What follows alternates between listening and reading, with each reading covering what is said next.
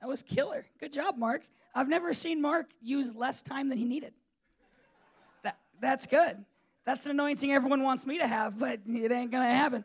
Uh, so we'll tack his three minutes onto mine. And so now I only preach for three hours and three minutes. So I hope you guys are excited. I hope you guys are ready to talk about peace. Um, so, fun fact, really quick, before we even start this off, um, I, I've been studying and I went into the Bible thinking joy was one thing and peace was another.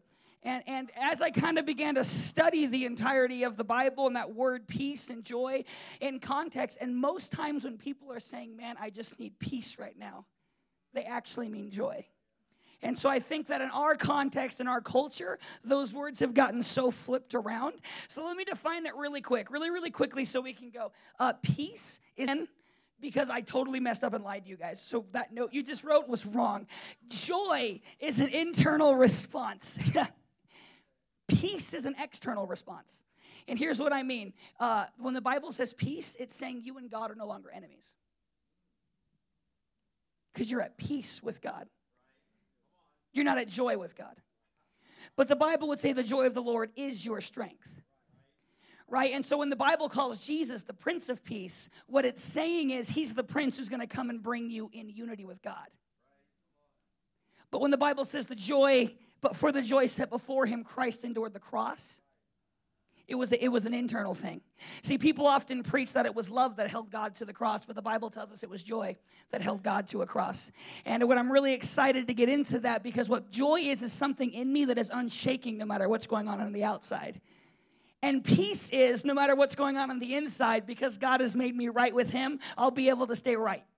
Right? And so let's not confuse the topics, but next week I'm going to dive in on the topic of peace. And so I don't want to like spoil the whole message now um, and then be like, oh, I didn't talk about joy at all. Uh, so when we're talking about joy today, we're going to talk about an internal, what we would typically call peace, right? Oh, the storm is on the inside. I need peace right now. Well, the Bible would say that's actually joy. And joy is when I, when the waves, and it's actually the biblical definition of joy. And we'll have a lot of fun going into that because I got Bible verses, and that's always important. Um, so, really, really quickly, um, about two, three weeks ago, I don't remember which, we talked on depression and we talked on anxiety. Um, and, and, a lot of that topic and a lot of that sermon is actually really applicable to today because it's almost the same sermon I have to preach now that we're talking about joy. Um, but I want to tell you something that if you struggle with maybe not feeling good enough, or maybe not feeling right with God, or maybe feeling like a mess up, or maybe having that depression or having anxiety, uh, the, the, uh, the life rate in America has lowered it's been consistently getting higher every year. And just recently, for the first time in a long time, life expectancy in America went down two years. And they point it to two reasons one is heroin overdoses, and two is suicide. They're happening so frequently in such a young group of people that actually the national average of survival is lowering because of those two epidemics. And both of those trace back oftentimes to a lack of joy. Speaking as someone who is off of heroin, I, I found that because I was seeking some kind of escape from the life that I was living. That's where it all began. That and peer pressure, but that never preaches. Um, but the same with suicide. Again, last time I talked on this, I would never look to someone and say, if you commit suicide, automatically you're in hell. I would never say that because I don't know the context of everyone's life and their situation. But what I will say is there is a distinct lack of joy that causes that situation to expound. And so I want to talk about joy, talk about the fact that God gives that to us. He gives it to us by the nature of the fact that He gave us His Holy Spirit. And when the Bible says the joy of the Lord is my strength, it's not some external thing. It's the fact that when I'm weak, the thing that's going to make me strong is already in me. And I'm going to be okay.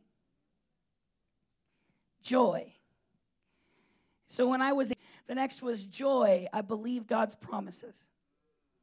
I'm so focused on the things of God that no matter what's happening in my life, I'm consistent. Do you remember when the disciples were on a boat and the waves started going? And they stopped looking to Jesus and they looked to the issue and they screamed to Jesus, We're going to die. And he says, Where's your faith? Where's your joy? why can't you be strong when the storm hits?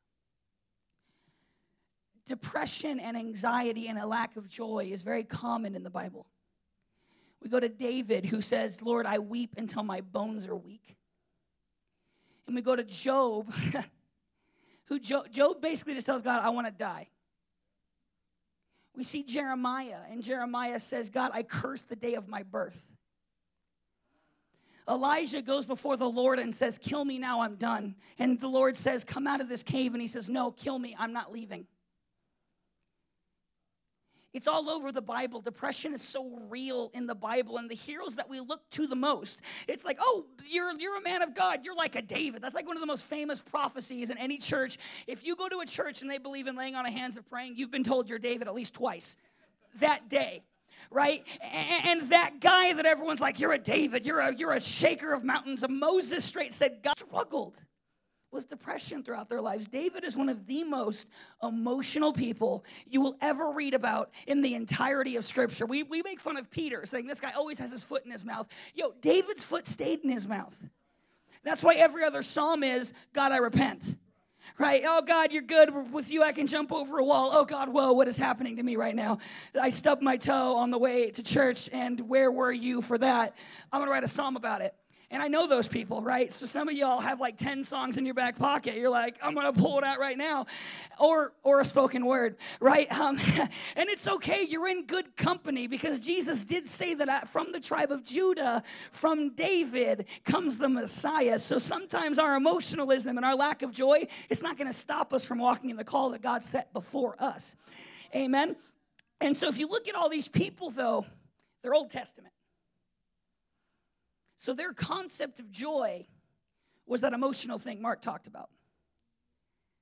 Right? And so what Mark was basically saying was what we call, often call happiness is kind of this fleeting feeling. I'm happy because I have money in my bank account, and tomorrow I'm sad because there was no money in my bank account. Um, right? and so, like, it's a very fleeting feeling, but joy is something that lasts. And so we see a hole in the way these Old Testament people view joy, which is a beautiful verse if you're Old Testament. But if you're New Testament, the Bible says your joy is now. You don't have to wait till the morning any longer. Right? Because if happiness isn't an emotion, then joy isn't. Joy is a consistency. So just because there's no happiness in the night doesn't mean that you're not still joyful through the whole process. And we're going to have some fun in the Bible. It's going to be an adventure. But as long as we know what we're talking about, we're diving in. We're going to see what Paul says about joy. And I think we're going to take about four viewpoints out of the section of scripture we're going to read and really break down how to stay joyful, what joy in the Lord looks like. And let's face it, for many of us, the reason why we have a hard time being joyful is because of one word it's an F word. That's bad. It's focus. I focus on the wrong things. Anyway, let's go to Philippians chapter something. That's why I have the big Bible. Chapter 4, and we're going to read from verse 4 all the way to verse 8. It's going to be an adventure. Um, and if you haven't read your Bible today, you're welcome. And by verse 8, I mean verse 9. I lied to all of you. Okay, perfect. Rejoice in the Lord always. Again, I say rejoice. You look to your neighbor and just say rejoice. I don't like talking to my neighbor though, but it's joy. We're gonna talk about joy today. Look to the other neighbor, your less favorite neighbor, and just tell them to rejoice. Like, the, you know, the neighbor that's not as cute, you know them. I'm gonna look them in the eyes and tell them, hey, you need to rejoice. Do that. I'm really excited because some of y'all, the couplings I see, oh, I'm so excited for it. Uh, rejoice. Again, I say, oh, we gotta say it again now. Oh. Look to your neighbor, the least favorite neighbor, and say rejoice. That's always so awkward when I do that to people because they're like looking at you like, you're my least favorite neighbor. Um, it was my wife. Oh, yeah, you knew it. You always suspected. Uh, I'm happy. I'm so happy to be here. Uh, rejoice is the action of joy. Right? Because no matter how bad your situation is, there's always something to rejoice over. My bank account may not say zero, it says negative, which means technically I can't afford a free sample. If we're being technical here, because it's free, which is zero, and I have negative 10, so I can't actually afford the sample. Um, which is I've been there, done that, currently living it. Um, but the God is good. Not ten though. It's like more. I'm just kidding. Uh, I'm just kidding. We're not negative. Um, but regardless of what the bank account says and what the doctor is saying, right? There's still, but there's promises. But there's God. But there's a cross, and the cross isn't even a promise. The cross is an answer. And so, no matter what's going on in my life, there actually is a consistent answer that's unwavering. And if nothing else, you can rejoice over, you can rejoice over that. Let your reasonableness, you know, fun fact, that's actually, uh, reasonableness translates best to gentleness. So we'll probably revisit this verse in a few weeks because gentleness is a fruit of the Spirit. Um, be known to everyone. Y'all say, the Lord is at hand. I hope y'all are taking notes. The Lord is at hand. He's coming. Oh, uh, fun fact if you take notes, they're actually checking those in heaven. Um, so the better your notes are, the closer seat you get up front. So I got a thumbs down on that joke. I'm going to say it again next week. Um, and I'll say it till you laugh or pretend to laugh. I don't care which. Um, do I appreciate you. Uh, do not be anxious because like normally it's Sadiqa, like well, Pat, like yelling me down, but she's at a wedding right now. How selfish, right? Um, not here shouting me down. What is she doing?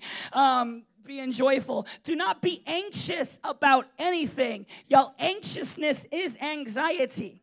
Anxiety is a lack of hope. And here's why. If hope is, here's what I believe will happen in the future positively, then anxiety is, here's the negative thing I believe is going to happen in the future. Hope is, that check's going to clear. But in everything, but in some things, but in everything. So, what should I pray about?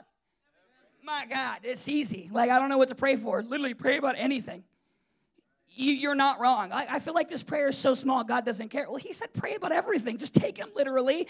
And then later, if he says, hey, stop talking about that, my bad, I took you literal. Uh, and everything by prayer and supplication. Prayer is talking to God, is a personal thing. Prayer doesn't change God's mind, prayer aligns my heart with his. Supplication, though, is taking the word of God and crying it out over others right? So prayer is my thing with God and some personal stuff. Supplication is, but God, they need it too. And let's not forget, there's a verse in the Bible where he's talking about Israel and he is God. And God says they sinned for they did not, supp- they, there was no supplication for one another. All right, no one wants to talk about that sin. With thanksgiving, y'all, can someone just give me a shout? We're talking about joy, and some of y'all look like you're at the funeral currently. Um, with thanksgiving, let your requests be made known to God. But God already knows. Yeah, it's about you talking. My wife and I have a, a consistent, real, here's what it is. Ready? Babe, how was your day? This isn't me, this is her. Because she's like, her love language is let's just talk about it. And my love language is I want to play a video game or watch TV or read a book. I don't know which love language that is. Like they say there's like five, but what about the one leave me alone for a while? You know, like that should be there because like that's that's how I'm built. This is like give me an hour, I'm gonna come back, right? But the, and so she'll say, "How is your day?" And by the way, I mean, if we just look at the Bible and just be honest with ourselves, she's right to say that, and I'm wrong to be like, eh, right? And I say, oh, you know, same old, same old, or same as always. And she says, well, just tell me about it. And I say, no. I want to read a book or just have silence. I was watching Parks and Recreation and Ron Swanson, I don't know if you guys ever watched that show, and the guy is talking about a, t- a children's TV show called Doc McStuffins. And he's like, he has kids now, and the guy was all about quiet, and he says, There is no silence there was only Doc McStuffins. And like I felt that like on a spiritual level when he said that. I was like, oh my God, there's only Doc McStuffins. And I have a child on the way, and I'm like, I assume only Elmo in the background at all times, and I'm not made that way. So I, I don't know what I'm gonna do. Anyway, I'm just like needing to get some therapy. So thank you all for listening. situation going, same old, same as always. You already know. Let's stop talking about it. And then God, like my wife, is, but let's talk about it. The other day, a friend of mine called me and just threw up his issues on me, which is good. It's beautiful. I do it all the time. And by the end of the situation, I said, dude, I don't even really know what to say. And he says, ready? This is profound. I feel so much better just by having talked about it. You ever done that? Once you rant, you're like, wow, I'm good. Sometimes your answer is just you got to throw up on God. And you're like, you already know what's going on. Yeah, but talk about it. Because sometimes when you just get on the floor and cry because your day sucked, you get up and go, it's not that bad. you know what I'm saying? Like, you're just like, how did I get it? It's not bad. We're good. I just had to cry it out, right? And so it's prayer and supplication and just letting your requests be made known to God. There is such a joy and a peace that comes from that. And how do I know that? Because the peace of God, see, the peace of God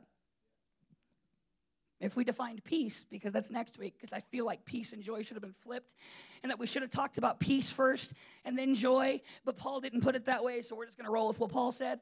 Um, the peace of God, the unity with God, the, the, the lack of disconnect because we were at war, we were distant. The Bible says we were sons and children of wrath, closeness with God that surpasses all understanding will guard your hearts and your minds in Christ Jesus.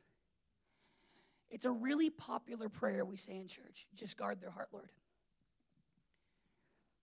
The Bible says God will guard your heart if you talk about it. I think one of my main go to verses when people are having like that mental struggle is I say, well, the Bible promises a peace that surpasses all understanding. And I didn't realize till this study, I've been taking that verse out of context the whole time. Because the context isn't you just get peace. The context is when you draw near to God, peace is there. What's the famous psalm? Draw near to me, for I have drawn near to you. That's peace. But we're talking about joy. So let's keep moving. Um, finally, brothers, whatever is true. Oh, remember when I said the one word's an F word and it's focus? But I talk about it. Uh, finally, brothers, whatever is true, focus on it. Whatever is honorable, focus on it. Whatever is just, focus on it. Whatever is pure, focus on it. Whatever is lovely, focus on it. Whatever is, com- I'm going to stop doing that. Whatever is commendable, if there is any excellence, if there is anything worthy of praise, think about these things. The biblical definition of meditation is not to empty the ohms and the ahs and finding your center and finding your peace. That is a man made internal something. But if the Bible says that God is our peace, then, then when, I'm, when I am meditating, my goal is not to empty, it is to fill with something superior to what's already on the inside. Amen? What you have heard, what you have learned and received. Now, see, here's a sneaky verse where Paul is also saying, and community. Right? What you have learned and received and heard and seen in me, practice these things. Some of us don't have joy because we don't do as our role models do. We want that life, but we won't live the lifestyle that leads to it. And Paul is saying, You've seen these things in me. And we're going to talk about that real big soon because what they've seen is a big deal. Um, practice these things, and the God of peace will be with you. Now, I know this may look like I'm preaching mostly about peace, but the point is, Paul is telling them to have joy because of God's presence. So, because of your peace, you have joy. And that's why I said I feel like I'm preaching these sermons out of order because joy is a response to peace because I'm right with God, I can be in joy that never ends and that never fails. Let's pray. Uh, dear Lord in heaven, I thank you for every person in this room. Uh, I thank you, Lord, for that. The next 20 minutes and 53 seconds, Father God, we're going to have a party. We're going to talk about you and your goodness. God, there's going to be joy. There's going to be laughing. God, we don't got to wait till tomorrow because you're with us now, Father God. I praise you. I believe in you. And all God's people said, all right, all God's people said? Amen. One more time for the people in the back. here. Brittany, give me a shout. Amen. That's the goal. That's why we keep her around. Miss Sadiqa, give. Oh, I'm telling you. It's weird because her husband's so quiet during service. He's like, Amen. And he comes up to me like gives me like a, a bucket list. Bucket list is wrong. A long list of things of like this is all the awesome stuff I got. And I'm like, wow, because your face and your body language that whole time told me you weren't listening at all. So I don't know how you got all those nuggets, but amen, God is good. But her wife is like, yeah, Pastor, go. And I'm just like, I miss you so much. What? Her wife? Yeah. That's a different sermon. Um, I'm just kidding. All right, so uh, you, you should just let it keep going. That's how we could have done this. Like we talk back, but let's like talk back. Um, so joy is awesome, and many of us do not have it. Right? And so I want to hit something really quick. And, and what I do believe, I believe part of the reason why we don't walk in joy like we should is because there's bad theology out on it. Just because it's a catchy slogan doesn't mean it's what God was saying. Right? We believe certain things and and we talk about, like I said, certain verses we kind of take out of context, like I talked about, like, oh, joy is gonna come. And, and so because we look at Old Testament people's understanding of joy and try to apply it to the fact when they were talking about a joy that was coming, they were actually talking about their Messiah who's here. And then he left and filled us with his spirit. So now it's, it's here, right? And we're not waiting for some far off picture of we finally get joy. We have a promise just burning within us of I will keep you joyful regardless of the circumstance. And so, uh, kind of with that thought in mind, I want to look at an Old Testament definition of joy. Um, and it's a very good one, by the way, one that we should take and we should apply it to Jesus and see it correctly now. And we're going to go to Psalm chapter 16, verse 11. Our very beautiful, awesome, but emotional David is on an up right now. And so he's telling us about some good times. Which, by the way, I can't say it enough. I so feel this. Like everyone says, oh, I'm a David, but when, when it's like the up and down of emotions, I'm like, man, same. you know, like I, I, swear, like one day I wake up and I can take the world, and like halfway through the day, I'm just like, I suck. Like, and, and it's like I want to break that cycle, but it gets so alive in me. So when David's like, God, like he'll have Psalms where he's depressed, and by the end, he's excited. And I'm just like, that was like five verses that was like a paragraph and you're back you know? And like i feel that. I'm like yeah no everything's terrible but god is good but i'm happy. Awesome. Life. In your presence there is fullness of joy. So the bible would define joy as the presence of god. Where is god now? In us. So no matter where i go no matter what I do, and no matter who I do it to, God is still with me. And I can still walk in the fullness, not a partial aspect, not a I'm depressed, but I get that I got to be right, but an actual fullness of joy, and at your right hand are pleasures forevermore. Right? And so, and so what is what is David talking about? He's talking about getting in the presence of God and knowing that when God is blessing me, it's all good. Have you read the book of Judges? And they go through, what is it, 17 up and down cycles in the book of Judges? Of God is blessing us, so we're doing good. Then we sinned, and now we're doing bad. But God blessed us, so we're doing good. But now we're sinning, so we're doing bad.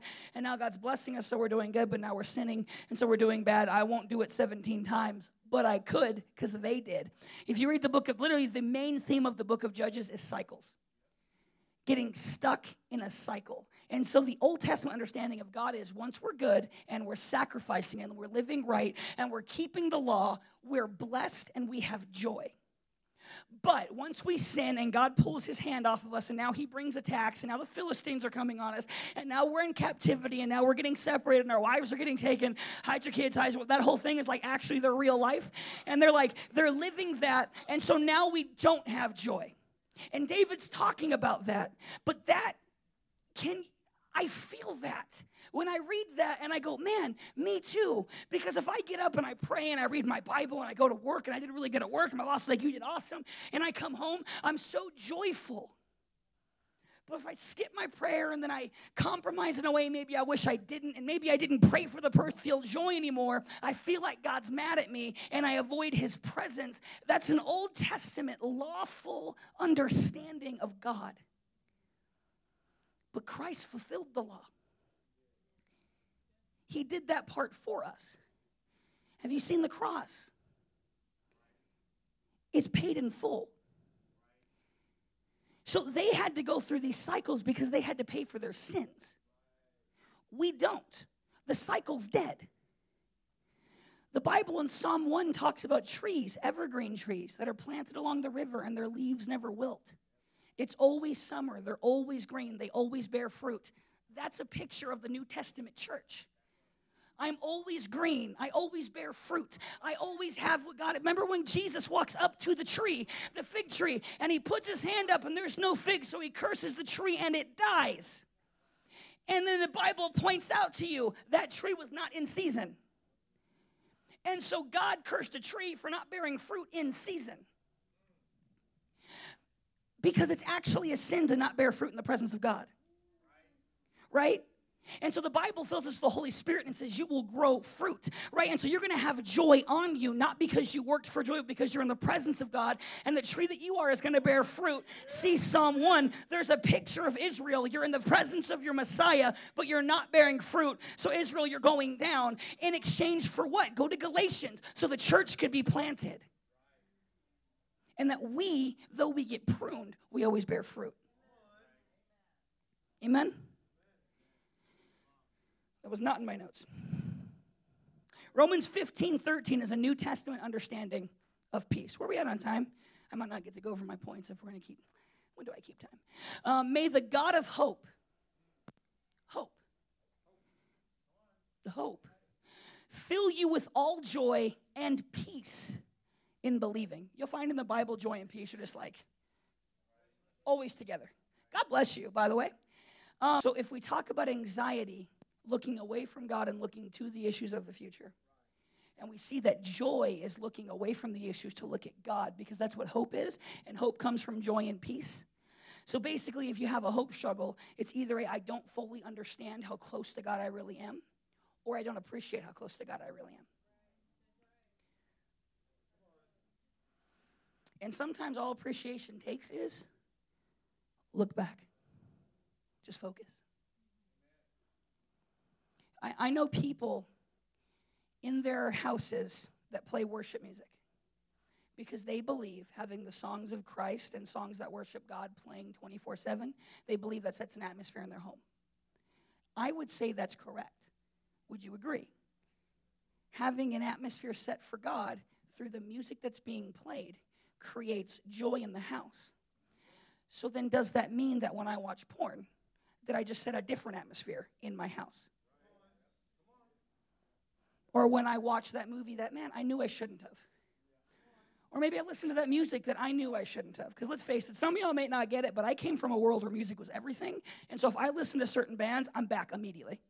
I'm back to old me, old issues, old struggles. So I can't personally partake in this season of my life. Right? And because for me, it sets an atmosphere that destroys me. It leads to instant depression, it leads to instant struggles, and let's face it, instant desires. Right? Because setting an atmosphere is a big deal. And so, if the same thing goes with the atmosphere around us, the same thing's gonna go with the atmosphere within us. And so, what are you thinking on all day?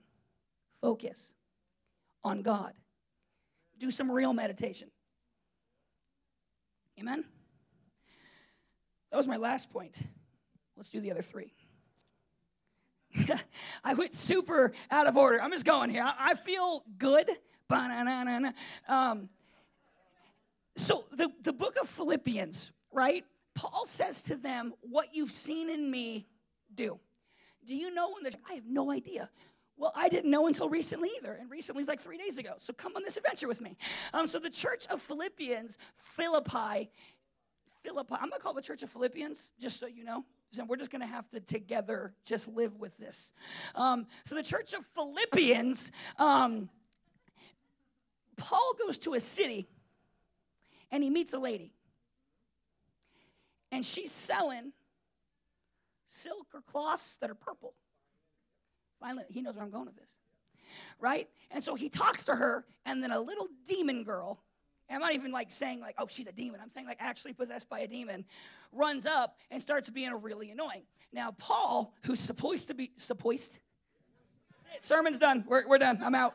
Uh, no, so we're supposed. Uh, so we're supposed. Supposed. I'm just gonna own it. Uh, so you're supposed to be really joyful in this moment, and Paul gets mad. And, and if you look at the with the situation unfolded, it wasn't like, oh, man, Paul had righteous anger. No, Paul was mad and he sinned. I'll help you out here with people who get. Some people get really hurt when I say Paul sinned. He is not the fourth member of the Trinity. He is allowed to sin. Paul actually was a sinful man, just like the rest of us. He's allowed to do a bad thing here and there, right? There's a Bible verse where Jesus gets slapped in the face, and it says he remains silent. And there's a Bible verse where Paul gets slapped in the face, and it says Paul cursed the man. And the guy says, Paul, you just cursed the high priest. And he goes, My bad, I didn't mean to sin before you guys. Because no one lives up to the standard of Jesus. It's in the Bible. Um, right? And so he gets mad and casts out this demon woman, and now the church that was about to be planted gets thrown into haywire. Right? So the guards come, they take him, and poor little Silas is just chilling with Paul.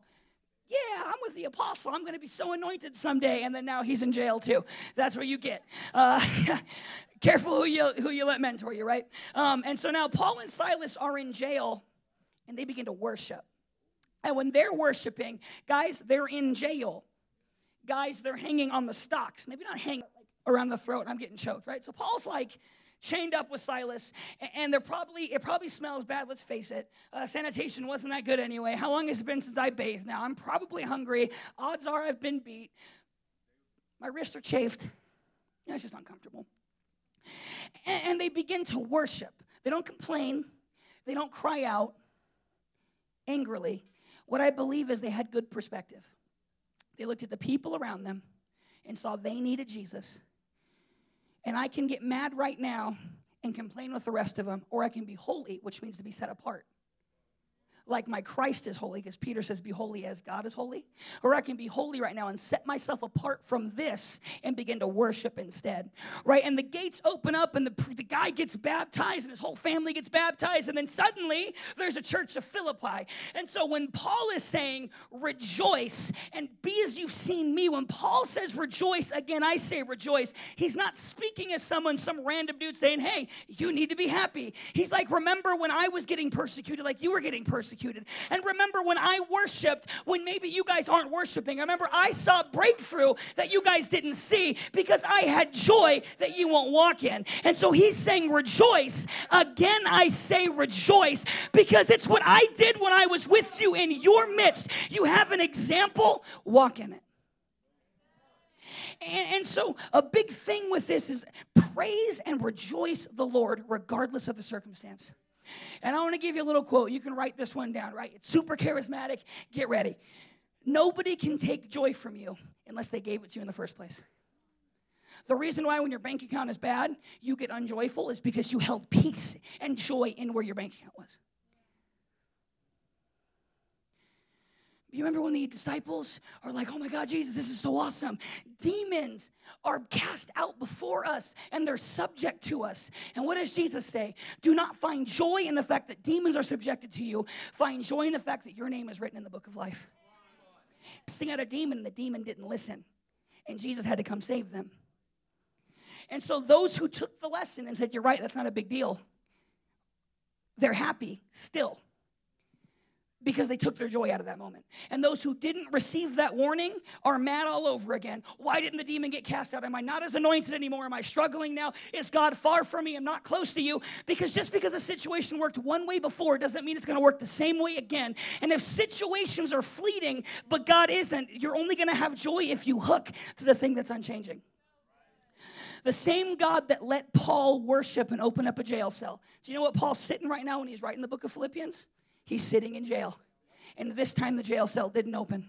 But I'm still rejoicing because the same God that opened the jail cell is the same God that's keeping me here now. And if He sustained me then, He's going to sustain me now. And my joy is unchanging because through this situation, God didn't change, even if my situation did. Amen? And that's a real good thing to preach until it's your bank account, until it's your job, until it's your family, until it's your livelihood, until it's your dream. And then I can't be joyful anymore. But I want to encourage you there's a better way. In the face of that issue, look it right in the eyes and worship God. Something I say a lot around here. Some of us are getting real good at telling God how big our problems are. But we got to get better at telling our problems how big our God is. It's a perspective shift, and it's something we have to walk in. Amen? Whew, where are we at on time? Are we done? Oh, that's black. That's never good. Four? I got four minutes for two points. It's about to go down. It's not. Um, all right, so two more points I really want to take. If we go to verse 5 in our little Philippians thing that we were reading, Philippians chapter 4, verse 5, let your reasonableness be known to everyone. The Lord is at hand. Here's what Paul's doing right now he's telling them to rejoice, and he's reminding them of their call for the Lord is at hand.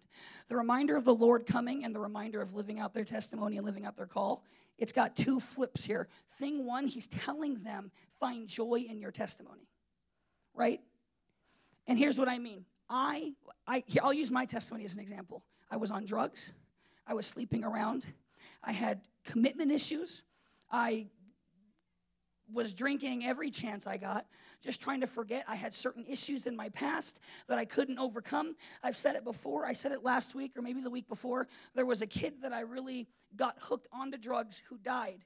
And I spent a long time coming to God and thinking I don't deserve eternal peace and security because of what I did to that person, right? And so I was very distant and far away from God. When I look back at my life, He picked me up and dusted me off, and I'm standing here right now. And if I'm standing here now, I'll stand somewhere greater later. I'm not saying greater in numbers necessarily, I'm saying greater later because that's where God's taking me. My testimony gives me joy for my future. But my call also gives me joy for my future. What are you called to do? Don't take your eyes off of it.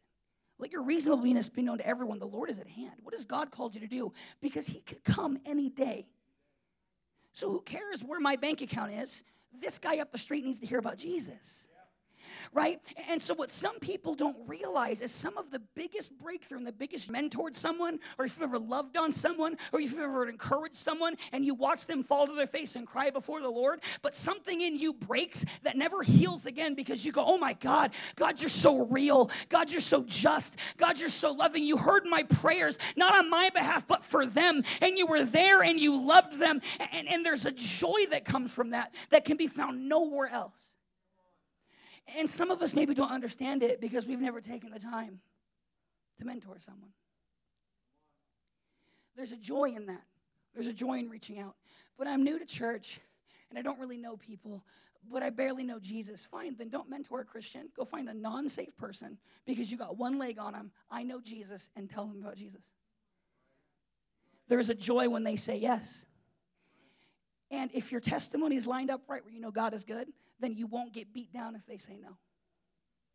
Amen? My testimony encourages my call. And by the way, the more I walk in my call, the more testimonies I make. It's a cycle.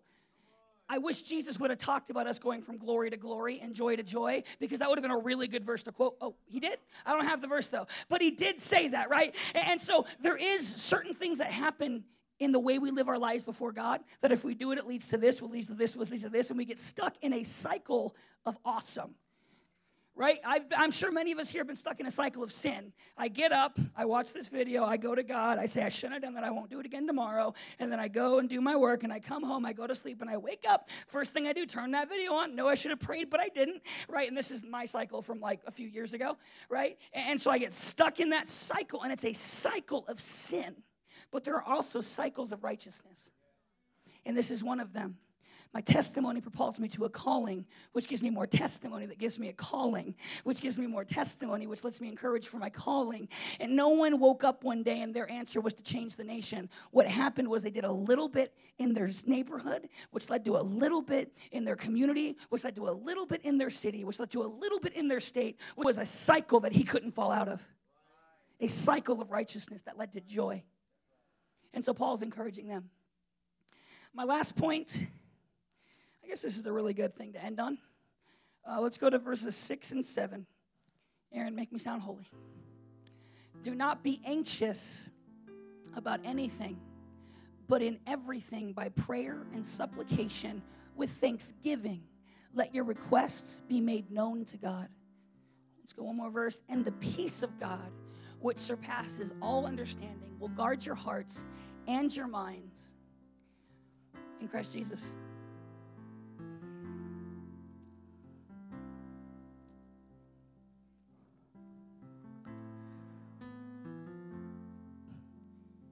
David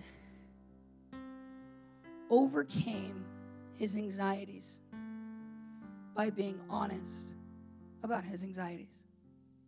How do we know about the sin of Bathsheba? Because he talked about it. And I think one of the most beautiful Psalms ever written, Psalm 51, which is David repenting before God and telling God every little dumb thing he did and it was in direct response to Bathsheba, the Bathsheba situation. He stole another man's wife, probably raped her.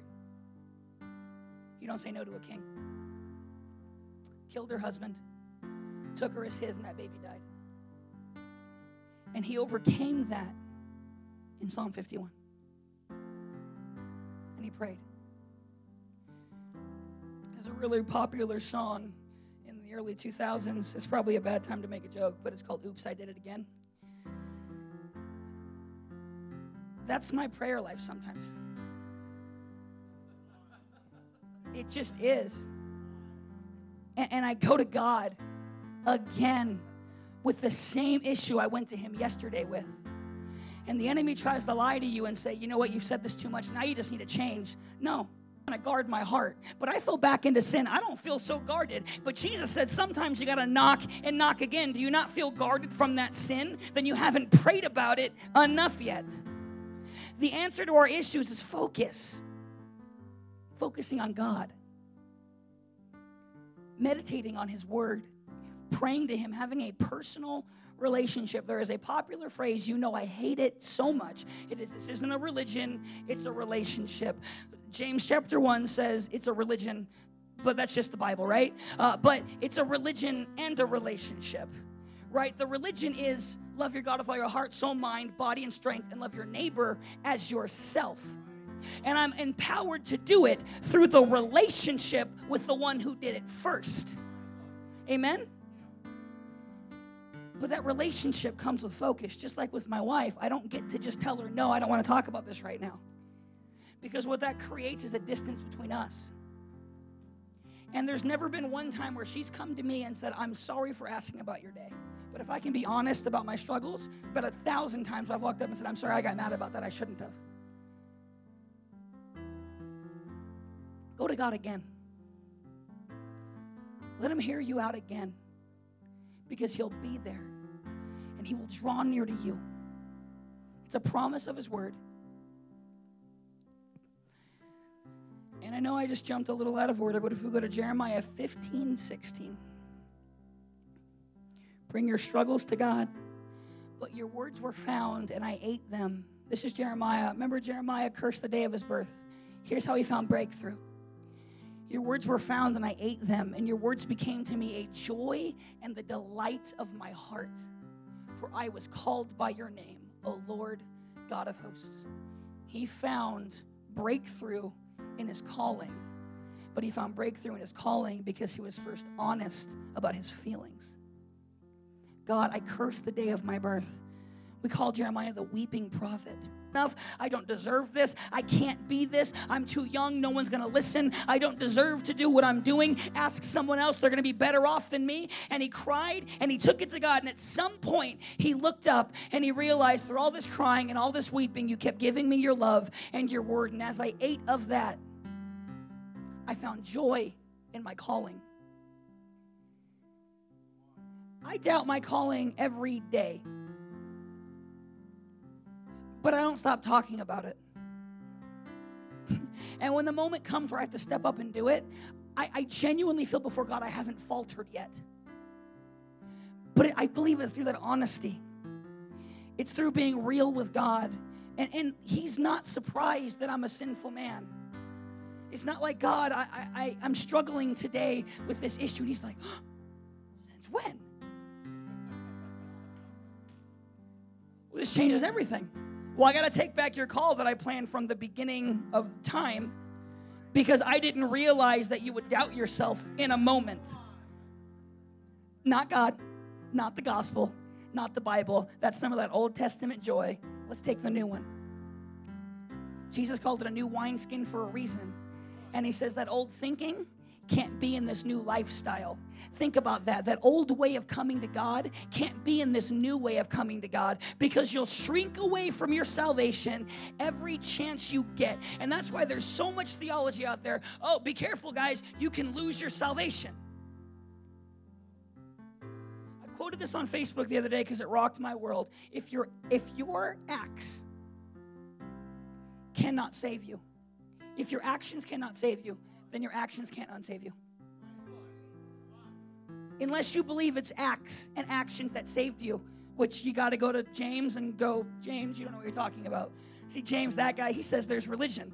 Um, we, we don't like James, uh, but no, uh, yes, actually, um, when the Protestant Reformation was happening, they tried to take the book of James out of the Bible. This book, I recognize it was written by God. Honest. And God moved on his life.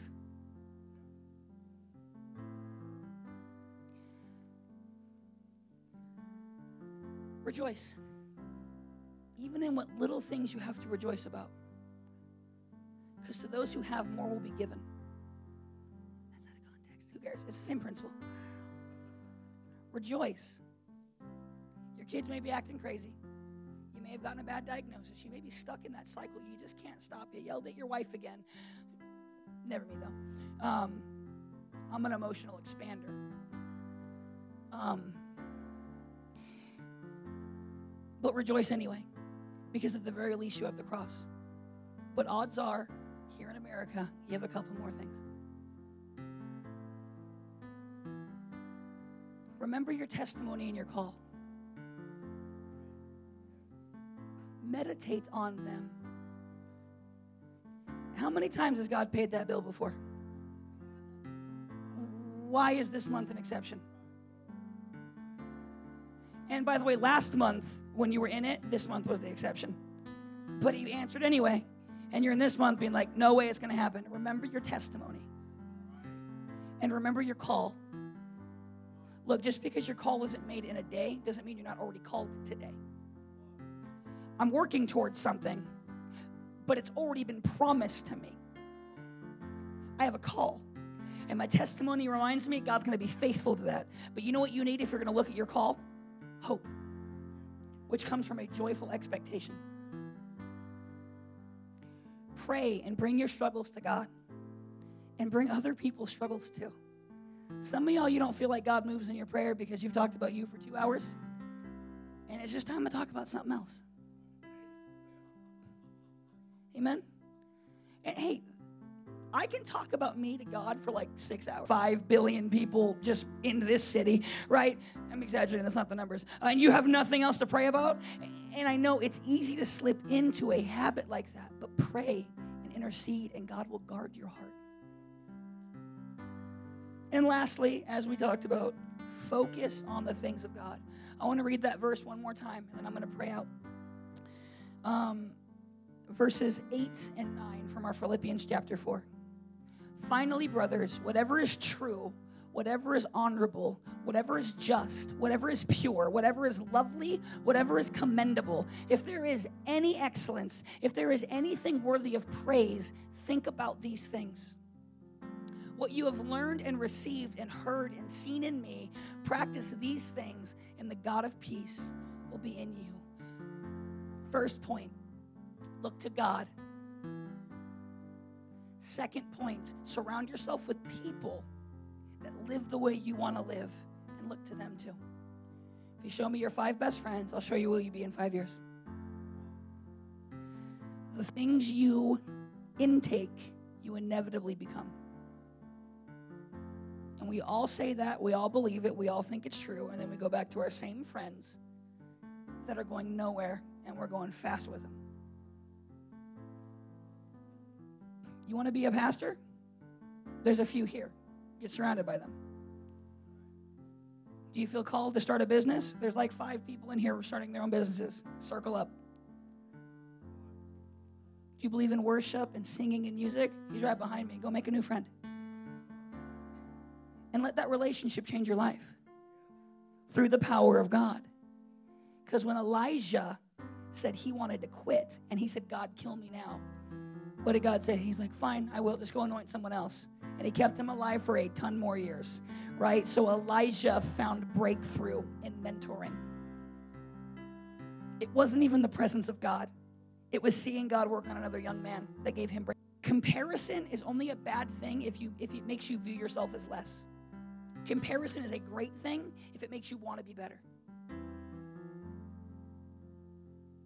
Amen. Dear Lord in heaven, I pray for every person in this room.